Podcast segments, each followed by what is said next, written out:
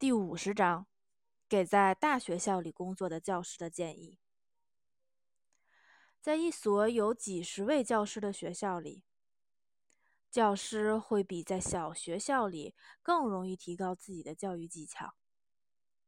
大学校里总是有许多经验丰富的教师，但学习别人的教育经验也是一件复杂的事儿。这也是一种创造性的学习。你大学毕业后取得了教育专业学位，比如说小学教师资格证，在你要去工作的那些学校里，除了你以外，还有十六位低年级的教师。他们其中有些人在教育委员会上被评为了教育能手，而有一些人则默默无闻，还有一些人。时不时的会被指出各种缺点。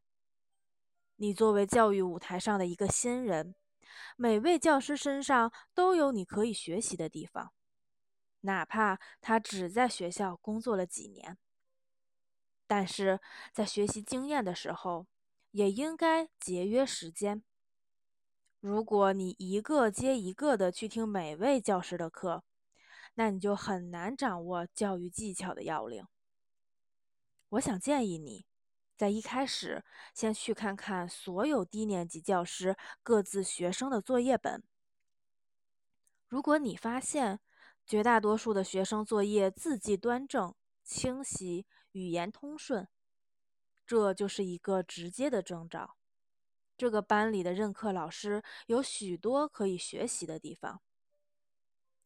学生的作业本是全部教育工作的一面镜子。请去听这位教师的课，不只是写字课。作业本是全部教育工作的结果。书写质量取决于学生阅读的数量和质量。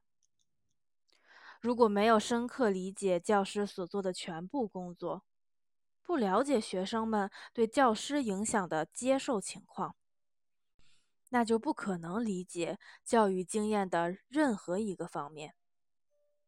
你第一次去听一位经验丰富的教师的课，只是为了弄明白他怎么教育自己的学生写好字。但是听过课之后，你会发现许多与你的观察对象并没有直接联系的东西。不要因为各种现象之间的复杂依存关系而慌神，要学会别人的经验。首先是要明白，这个经验取决于什么条件，否则无论是理解还是借鉴他人的经验，都是不可能的。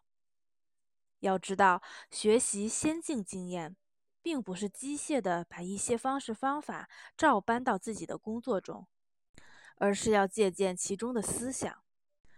要向优秀的教学能手学习，就应该有一定的信念。比如，你的一位同事班上学生的作业本吸引了你的注意力。你发现这些学生的阅读能力很强，能用眼睛一下子抓住一些单词和句子成分。他们在读的时候也在思考，所以阅读也就具备了鲜明的情感语调色彩。你仔细观察阅读的教学方法，但却看不到任何意料之外的新东西。你又去听了一节课，之后一次又一次的再去听课。你把所有一切都和自己的课进行比较，你也会完全按照他们的办法教，但结果却不理想。那就请去寻找，坚定的去探索，到底良好的教学效果取决于什么？你去问问学生们。尽量了解他们的家庭生活，就会逐渐发现，学生良好的阅读取决于许多因素：家庭的智力生活、小时候听了哪些童话故事、课外阅读的情况，还有教师是否关注知识和实践能力的相互关系。你会得到一个结论。在教育工作中，没有一项成果是只取决于某一个因素的。似乎你只要这样做，就一定会得到这样或那样的结果。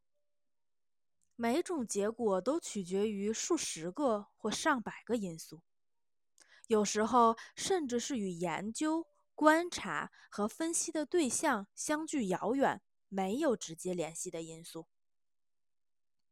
仔细思索教学能手的经验，可以帮你看到，在你的个人实际工作中是什么在起着决定性作用。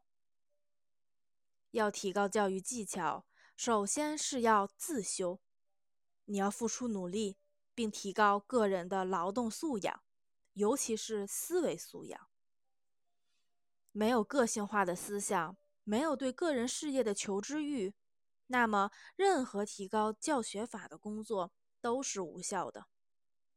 你对年长同事的经验观察和研究越多，你就越需要自我观察、自我分析、自我完善。和自我教育，在自我观察、分析的基础上，你就会形成一套自己的教育思想。比如说，你在分析现在的工作和取得的结果之间的联系，就会得出这样一个结论：今天在已经耕耘过的肥沃土壤中播下种子，是远不是在明天就会发芽的。在很多情况下，今天所做的工作，只有在经过若干年之后，才可以进行评价。这是教育工作中一条非常重要的规律，它会始终让你以长远的目光进行思考。